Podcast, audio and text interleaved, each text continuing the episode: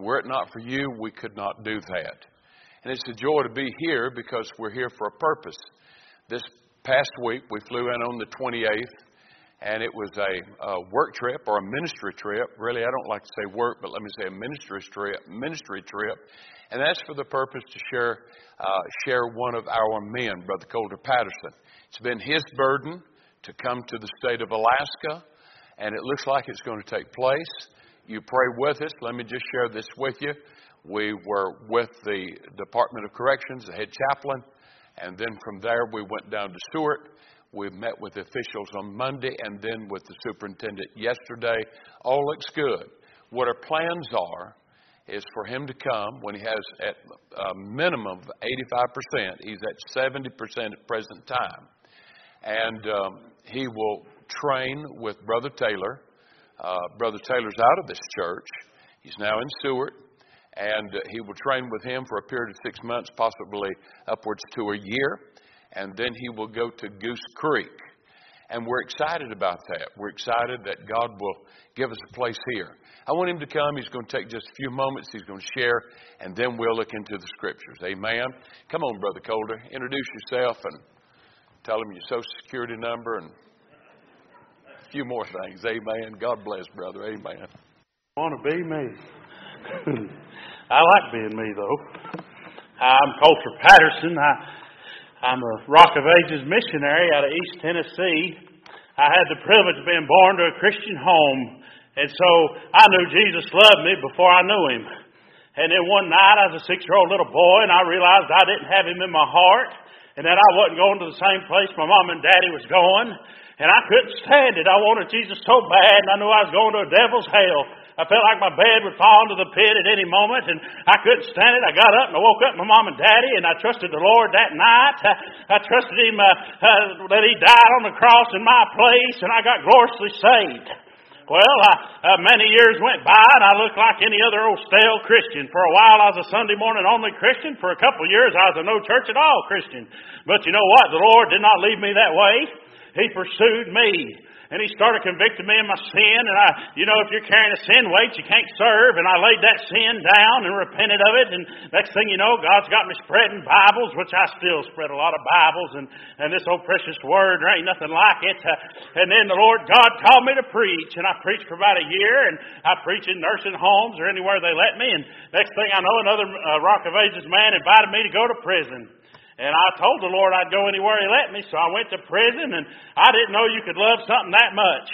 Uh, you say, how is there liberty in a prison? Well, it says where sin did abound, grace did much more abound. That means there ain't nobody in there that's too dirty for my Lord to save them if they're willing to tell Him yes. And uh, so next thing you know, uh, I fell in love with it, and I used all my vacation time to go to prison. I used all my vacation from work to go to prison. And, uh, and uh, so I kept doing that, and I started saying, God, is this you or is this me? And then I found out that they needed men in Alaska. And there's six or, I get, well, seven or eight prisons, and they're too far apart for one man to do all of them. And there's all, and I found that out, and God squeezed my heart, and then He gave me a verse. And, uh, and away we go. The day the Rock of Ages accepted me, they shut the interstates down. but that didn't stop my God.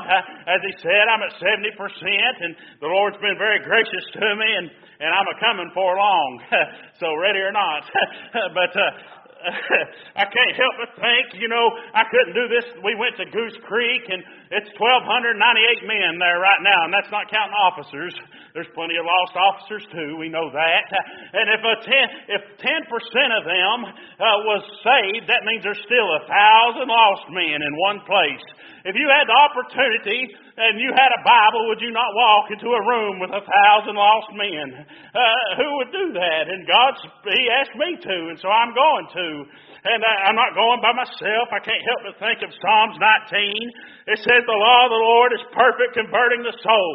I'm going in with this old Bible, this King James Bible, and it's got the power to convict the, uh, the most callous, hard hearted individual ever lived. Uh, I'm going in with this Bible. It says, The law of the Lord is perfect, converting the soul. The testimony of the Lord is sure, making wise the simple. It says the statutes of the Lord are right, rejoicing the heart. The commandment of the Lord is pure, enlightening the eyes. The fear of the Lord is clean, enduring forever. That's right, that old dirty inmate. If he'll ask Jesus into his heart, he'll be clean as a newborn baby. And it says, uh, the judgments of the Lord are true and righteous altogether. More to be desired are they than gold, yea, than much fine gold. He may not have much more than a bunk and a cubby hole full of stuff, but if he'll trust the Lord, oh, the riches of heaven will be his. He'll be more wealthy than he can imagine if he'll but trust the Lord. And then guess what? It says, sweeter also than honey and the honeycomb. That's what the judgments of the Lord are. You know, honey will sustain you and the honeycomb will seal you. But the two, guess what? Neither one can spoil. Hey, they got something that won't go bad. You just, you can dig up honey out of Pharaoh's tomb and microwave it and it'll be as sweet and golden as it was the day they put it in there. Uh, that's what the judgments of the Lord are. They don't go bad. And that's what I'm going to take to them by the help of the Lord. Glad to be here. Amen, preacher. God bless. Amen. Well, if you hadn't figured it out, he's got high test in the tank, okay? And uh, I, I tell you, I love him. Amen. I praise the Lord for him.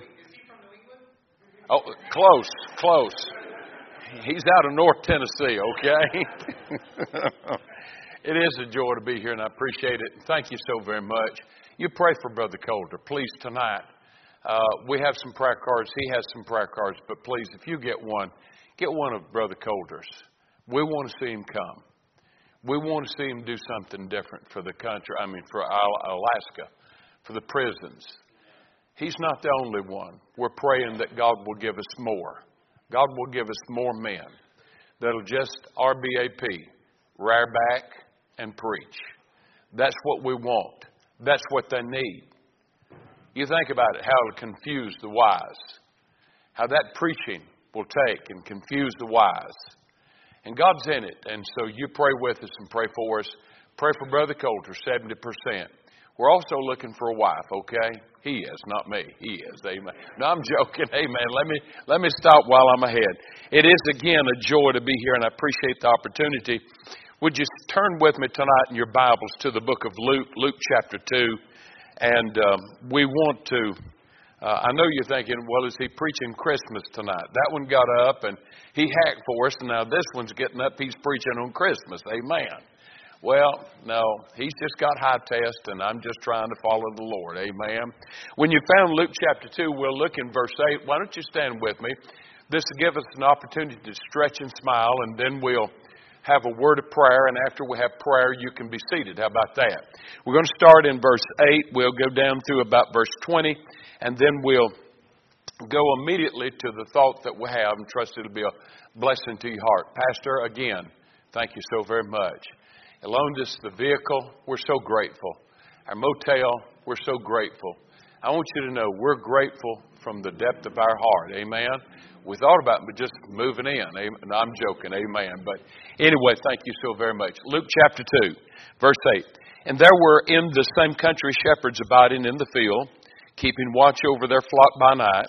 And lo, the angel of the Lord came upon them, and the glory of the Lord shone round about them, and they were sore afraid. And the angel said unto them, Fear not, for behold, I bring you good tidings of great joy, which shall be to all people. For unto you is born this day in the city of David a Savior, which is Christ the Lord. And this shall be a sign unto you. You shall find the babe wrapped in swaddling clothes, lying in a manger. And suddenly there was with the angel a multitude of the heavenly host uh, praising God and saying, Glory to God in the highest, and on earth peace, goodwill toward men. And it came to pass, as the angels were gone away from them into heaven, the shepherds said one to another, Let us now go even unto Bethlehem, and see this thing which is come to pass, which the Lord hath made known unto us. And they came with haste, and found Mary and Joseph, and the babe lying in a manger. And when they had seen it, they made known abroad the saying which was told them uh, concerning this child. And all they that heard it wondered at those things which were told them by the shepherds. But Mary kept all of these things and pondered them in her heart. And the shepherds returned and glorifying and praising God for all the things that they had heard and seen, and it was told unto them. Now let's have prayer, and then you can be seated. Our Father, again, it's in the blessed name of the Lord Jesus. Father, it's with a grateful, thankful heart bow my head. I want to pause and say to you one more time that, Lord, I love you. Thank you so very much for this privilege, this opportunity. Lord, it's a responsibility. Lord, you said in John 17, 17, sanctify them through thy truth. Thy word is truth. And I ask you, Father, tonight, please, for just a few moments, you'll come and meet with us. May we have your presence. Lord, you told Israel in Exodus 33, 14, and he said, My presence shall go with thee, and I will give thee rest. Lord, I want your presence tonight. I need your presence, Lord. I just might as well sit down. And Lord, just might as well say, let's go home. Unless you visit with us for a little while. You know the hearts of each and every one that's here. If there's one with us lost, bring that heart to Christ. If there's one with us cold and indifferent to the things of the gospel, bring them to Calvary. Bless and encourage, edify, exhort, and equip God thy people Lord, I'll bow my unworthy head and thank you for all that you so kindly do. I ask this, Father, in Christ's name. Amen. Thank you. You may be seated. Look with me tonight. Let me talk to you. As we look at this passage of Scripture, I want to give you one verse. I want to give you the verse that I have upon my heart. I've outlined this passage or this part of Luke chapter 2, but I just want to go right on. May I go right on very quickly? And I want you to look with me, if you will, down in verse 11. The Bible says in verse 11, For unto you is born this day in the city of David a Savior, which is Christ the Lord.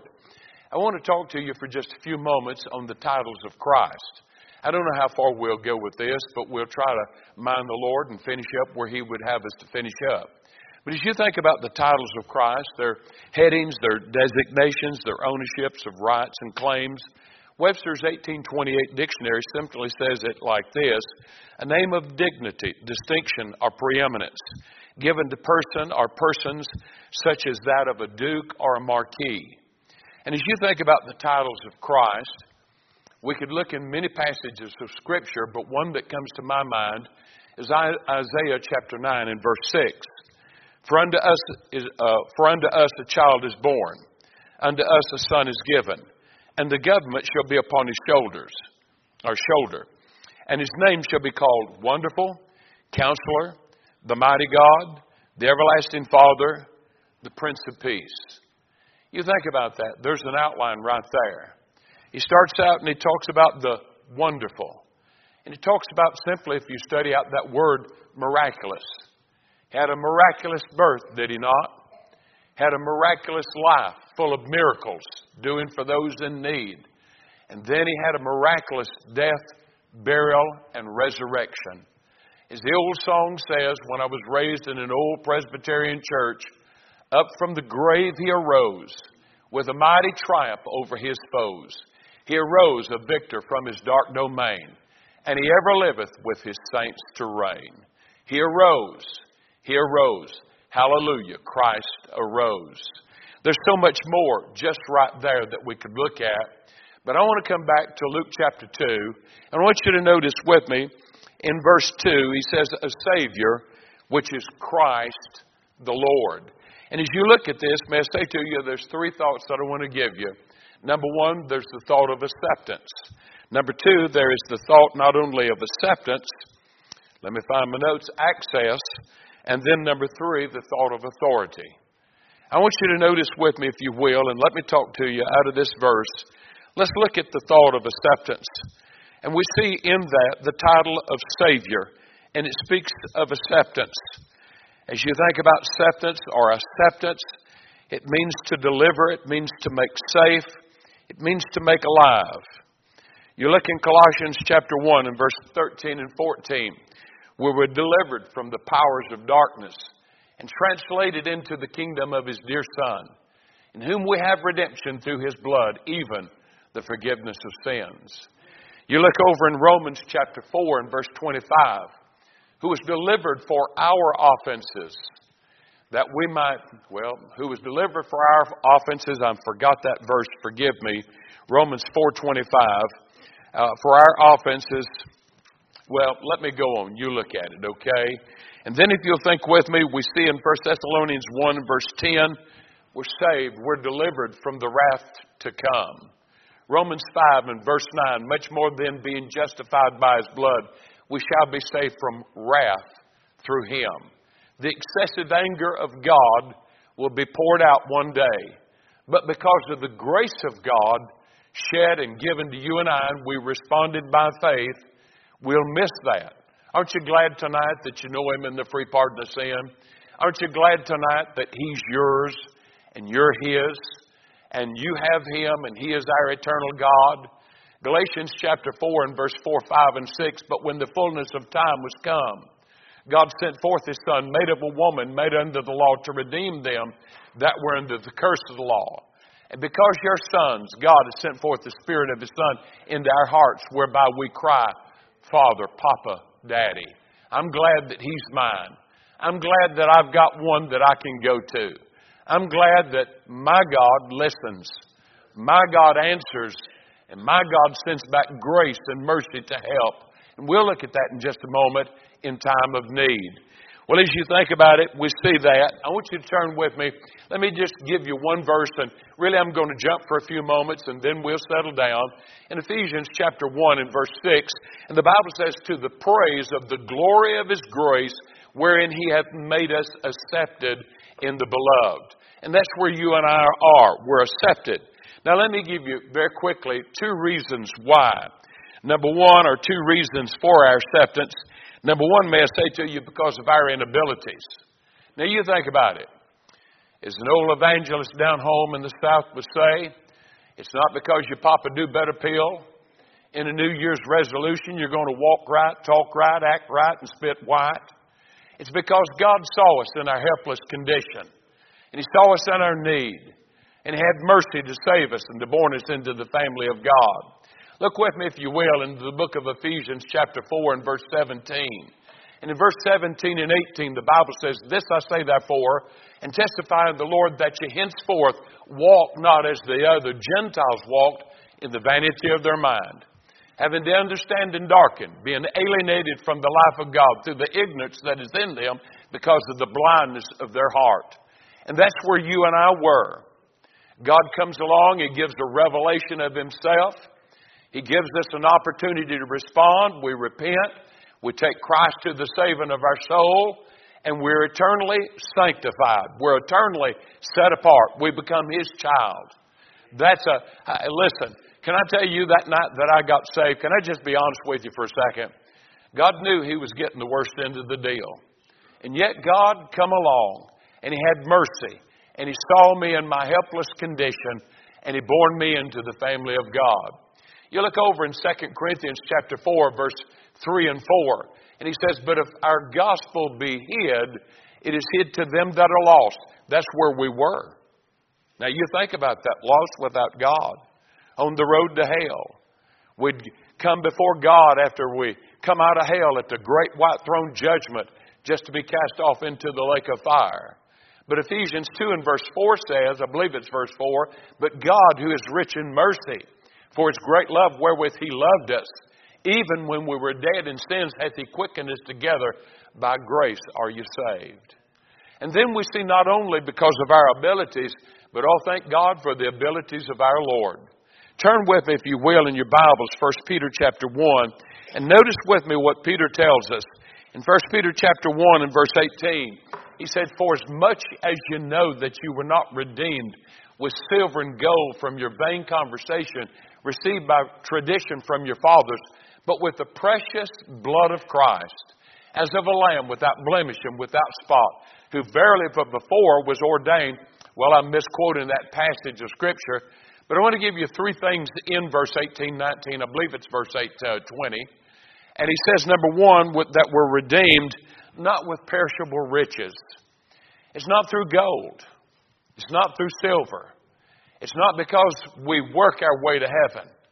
It's not in anything that we can do. Grace, for by grace are you saved through faith, and that not of yourselves, it is the gift of God, not of works, lest any man should boast. You think about that. I don't deserve it. You don't deserve it. But God extends that grace and gives us an opportunity to turn, and we can take Him to the saving of our soul, and He borns us into the family of God. It's not through perishable riches, it's not through a passing religion. You know, on my mother's side, there was old fashioned Church of God.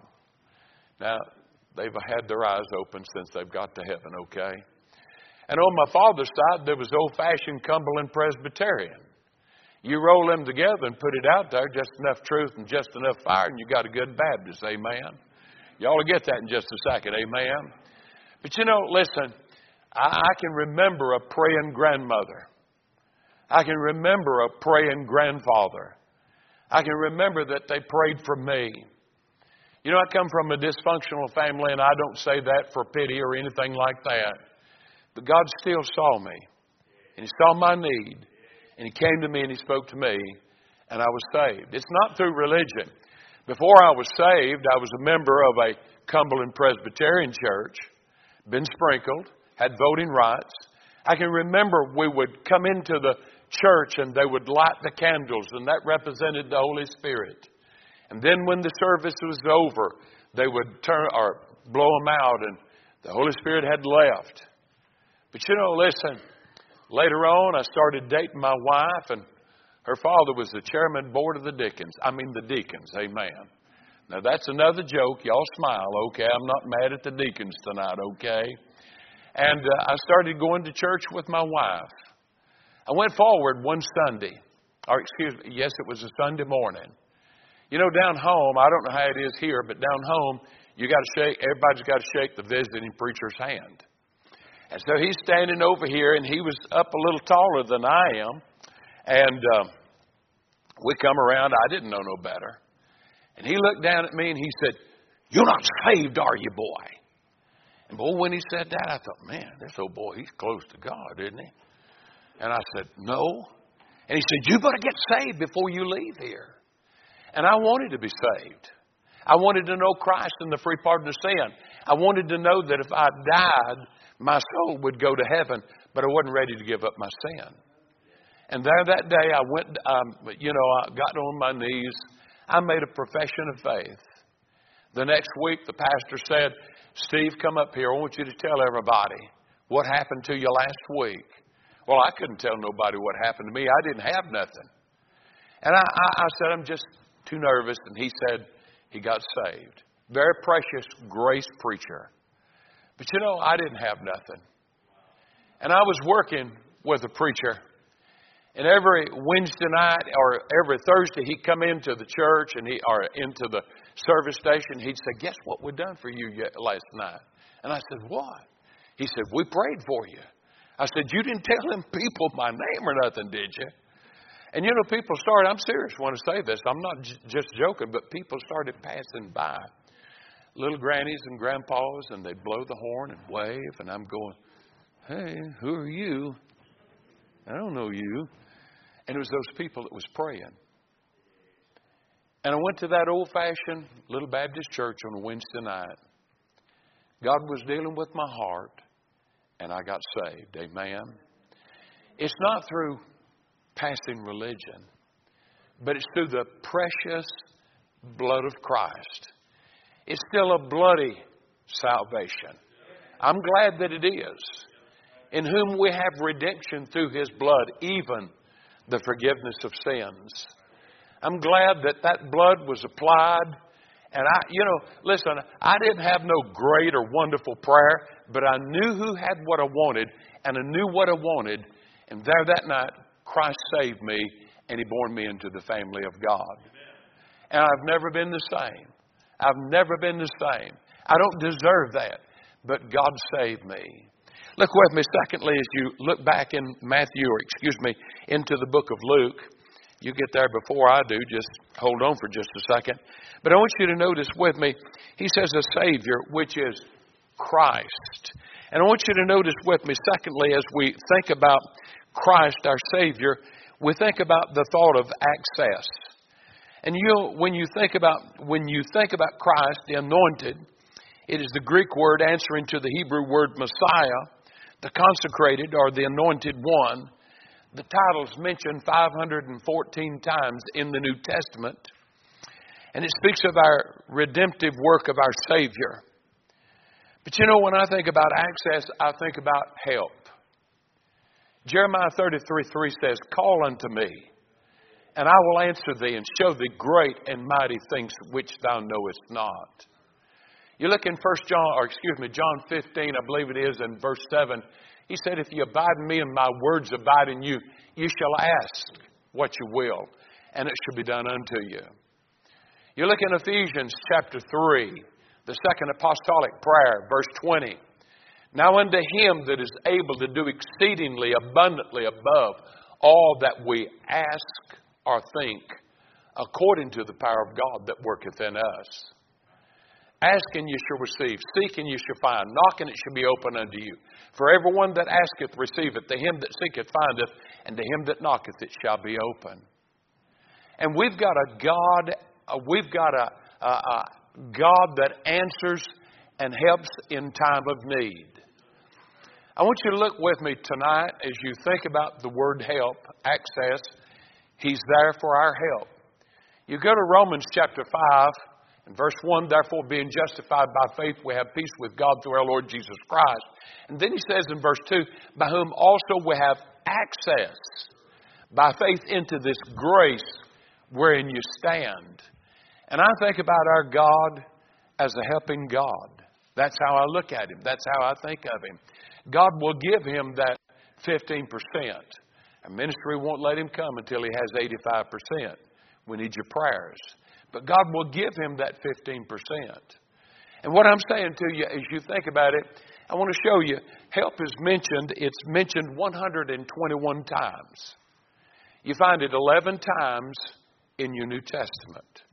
I want to show you the last, and then I'll show you the first on the thought of help. Turn with me in your Bibles to the book of Hebrews, chapter 4.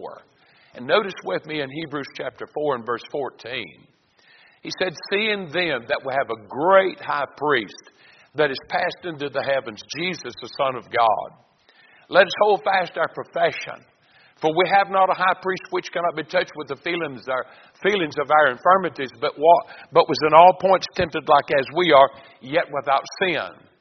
And then he says, Let us therefore come boldly unto the throne of grace, that we may obtain mercy and find grace to help in time of need. This is the last time that you find help in your New Testament, in your King James. I don't know about the rest of them. And as you think about this passage of Scripture, as you think about what we're looking at in verses 14, 15, and 16, let me give you three things to think about. Number one, we see his ministry for us. Notice in verse 14, for we have a great high priest. Aren't you glad that we've got someone seated at the right hand of the throne of the Father? You know, a lot of times, let me give you this example here for just a second. Let's use this as an altar area. And a lot of times, maybe someone will come to that altar. And so, as they come and as they bow and as they begin to pray and maybe possibly cry and seek out to the Heavenly Father, you know, that's what we see here. But what's taking place in heaven? And if you look in Romans chapter 8 and verse 26, you'll see it. The Bible says, likewise, the Spirit itself helpeth our infirmities. For we know not what we should pray as we ought, but the Spirit itself maketh intercession with groanings which cannot be uttered. And what I'm trying to get you to see tonight is the heavenly, excuse me, the Holy Spirit, He takes up those prayers and He offers that up to our Savior. Our Savior is seated at the right hand of the Father. And our Savior turns to the Father, and the Father, according to His will, sends back grace and mercy to help in time of need. As you think about this, may I say to you, look in verse 15, and we see His empathy for us. And what I mean by that is that He literally can feel the pain and the heartache that you and I feel. You say, How's that? Well, He lived a 33 and a half year life. Many nights he would go out and pray all night and then conduct his ministry throughout the day the next day. He would pray. And, you know, I think about the passage of Scripture where he's walking on the water. And Peter says, Bid me, Lord, to come unto thee. Have you ever figured out or have you ever thought about it? And it's nothing new, and I don't claim originality to this like I'm something great. But have you ever figured out or have you ever thought why Christ was walking on the water? You ever thought about that? May I say to you, it's because He wants us to know there's not a place He cannot go and help us in our time of need. And so the Father, because of the Son, interceding on your behalf and mine, sends back that grace and mercy and help, or to help in time of need. Now we're going on very quickly. I'm trying to hurry here. I want you to notice with me, you look down in verse 16, that we may obtain mercy and find grace to help in time of need. And we see his sympathy for us. Sometimes we need his empathy, sometimes we need his sympathy. Thank God we have his ministry as he's seated at the right hand of the Father. Now turn with me in your Bibles very quickly. I want you to look with me in Matthew chapter 15. And in Matthew chapter 15, this is the first place in the New Testament that we see Christ and we see the thought of help. Or, uh, I said that wrong, but this is the first time in the New Testament where we see the thought of help. And in this passage of Scripture, Matthew chapter 15. We're going to start in verse 20. We'll read down through there. I want you to notice he's helping a Gentile. Now you think about that. Some says in this passage she's known as the uh, uh, uh, Phoenician woman. I think it's Mark chapter 7. She's known as, um, well, no, she's known as the Canaan woman, or a Canaan woman here, and she's known as the Phoenician there. What it is, it's believed that they come, the Phoenicians come, and they moved into this area. And her roots were probably Phoenician, but she was from Canaan. And so in verse 21, notice with me what it says. Then Jesus went thence and departed into the coast of Tyre and Sidon. And behold, a woman of Canaan came out of the same coast and cried unto him, saying, Have mercy on me, O Lord, thou son of David. My daughter is grievously vexed with the devil. But he answered her not a word. And his, disciple, his disciples came and besought him, saying, Send her away, for she crieth after us. But he answered and said, I am not sent but unto the lost sheep of the house of Israel. Then came she and worshipped him and said, Lord, help me. There it is, first time in the New Testament. But he answered and said, It's not meet to take the children's bread and cast it to the dogs.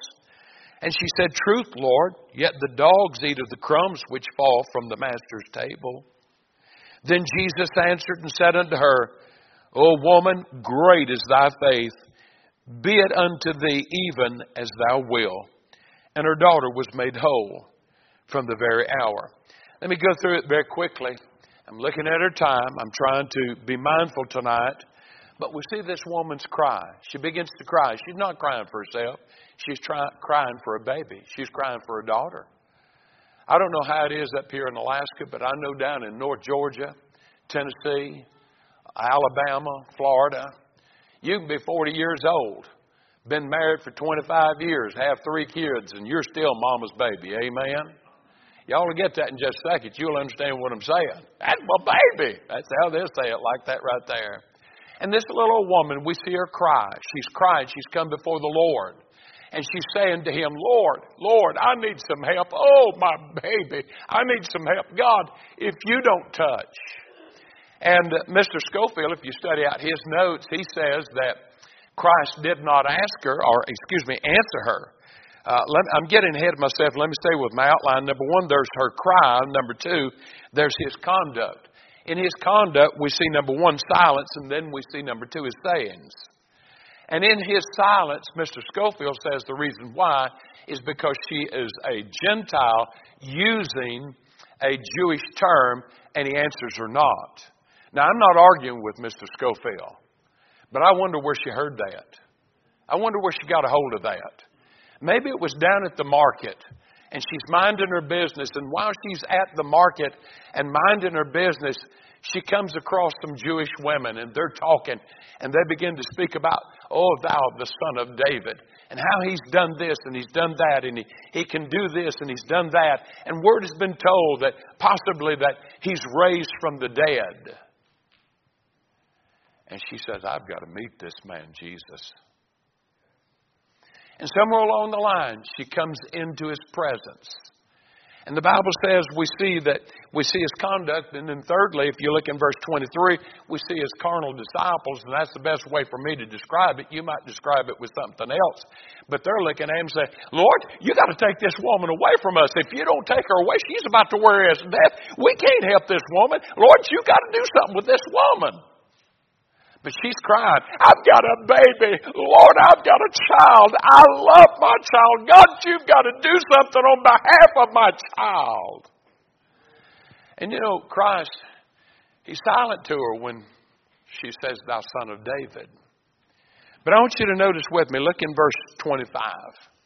Now, business is about to pick up. In verse 25, the Bible says, Then came she and worshiped him, saying, Lord, help me. I want you to see, he's silent. But when she says, Lord, help me. Now, I don't know what you know, and I'm going to go past my outline for just a second, and I'll try to hurry and be done here. But that word Lord, it means to kiss, to kiss the hand. But I want you to understand what I've learned and what I've read, it goes further than that. It's not a example of, it is part of the definition to my understanding. And that is, it's the thought of a hound licking its master's hand. And you know, I think about over my daughter in law, or excuse me, my youngest daughter and my son in law. Uh, he pastors in Hephzibah, just right below Augusta, Georgia. And uh, they've got a couple of uh, labs, and one of them's name is Dog, and the other one's name is Dog because I can't remember them, okay? What are they, Gail? Rosie and Daisy. Daisy is the mother of Rosie. Now, I preference Rosie. Rosie is a black lab. Daisy, she's a blonde lab. And, uh, you know, she gave birth to her. And a lot of times we'll get out, and as we're getting out at the house, starting to bring in our clothes and stay with them maybe a weekend or preach for them or something like that. I, it never seems to fail. I'll be uh, uh, open up the back of the Explorer and I'm reaching in, I'm getting something, and maybe I'm down like this, and Rosie will come up with her nose, and then she'll lick. And she begins to worship. Let me ask a question here tonight. How long has it been since you've worshiped? Do you have a altar at home? Do you get up in the morning, you got to be at work, you're putting on your breeches and you're pulling over your shirt and you're walking out the door at 7:15 to get there on time, not knowing what the day lays before you and what's coming down the pipeline. Can I say it like that? But it might be better if you got into bed instead of 11, 11:30 or 12 and you and I were in the bed maybe at 9:30 or 10 and we're up somewhere between 5:30 and 6 and we have our prayer time and we have our devotional time and we've sought his face and we've asked of the Lord. That thought there is worship. It's to lick the master's hand. Let me ask you guys for just a minute. I alluded to this on Sunday morning, and I sure don't mean it smart or hateful. How long's it been since you've cried before the throne of grace? We've been taught all our life as men, men don't cry. And yet God gives us that as a release when we're hurting from time to time. And God gives us that tears. And we, we, we've heard the messages on uh, the tears that God bottles up. And what I'm saying to you, how long's it been since you've cried and sought his face and asked of God, and God has come upon the scene and met your need.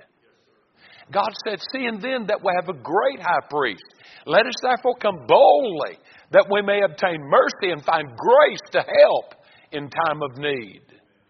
An old country preacher down home one time, it's some of the best theology I've ever heard. He said, Son, if God don't answer my prayers, he said, I'm going to get down on my knees and find out why. He also come along just simple little thoughts and he said, Hey, preacher, you just pray to learn how to pray. And I'm saying to you, listen, how long's it been since you've had your family? How long's it been? You know, I have uh, three daughters and one son. They're all married. Three are in the ministry. One just goes to church. But you know what I'm saying to you? I can remember a preacher would come through or an evangelist would come through. I'll be through in just a moment. And uh, listen, it'd stir our hearts. And I could look around at my wife and I'd say, Come. And my kids, uh, the kids in our church, usually at that time, would sit right here in the front. And, and listen, I would know, uh, kind of say, Come on. And we'd go to the altar, and I'd try to put my arm around all of them. And Lord, this is my little covey. Lord, this is what you've given to me. Lord, please help us. How long's it been since you've asked of the Lord in tears? You know, I go into churches, pastor all the time, and people are smiling and so forth and so on. But down inside the heart, they're falling apart. Smiling on the outside, falling apart. And I'm trying to tell you, a lot of times, if you just spend time praying over that wayward child, if you spend time praying over your husband, if you spend time praying over your wife, I tell my wife all the time, honey, you ever leave me, pack my bags, I'm going with you. We've got two friends that love me and they'll buy me anything. One's American Express and the other one's Visa. You'll get that in just a second, amen. But I'm trying to tell you something. How long's it been since you've prayed, cried, worshiped before the throne of grace? Now, I've got to close. My time's over. I'd like to give an invitation tonight. I'd like to encourage you. I'd like to say, hey, you have not because you ask not. You ask not because you ask, or you ask because you ask amiss that you may consume it upon your lust. Hey, is your family, nobody else know nothing about it, falling apart? Are you a fearful wife that your husband's into pornography? Are you fearful of this? Are you fearful of that? There's an old fashioned altar that'll solve a lot of your problems. Ah, I don't need that. Oh, but you do. Oh, but you do. Dad, why don't you make your way out? Won't you come one more time? Won't you turn around to those kids? Won't you turn around to that wife? Honey, let's go. Let's get what we need. Let's pray one more time. Our Father, I come to the throne with a grateful, thankful heart. Bless now and help us in this invitation. May you be well pleased. Lord, move upon the hearts of the people now. In Christ's name. You got a need? Why don't you come tonight?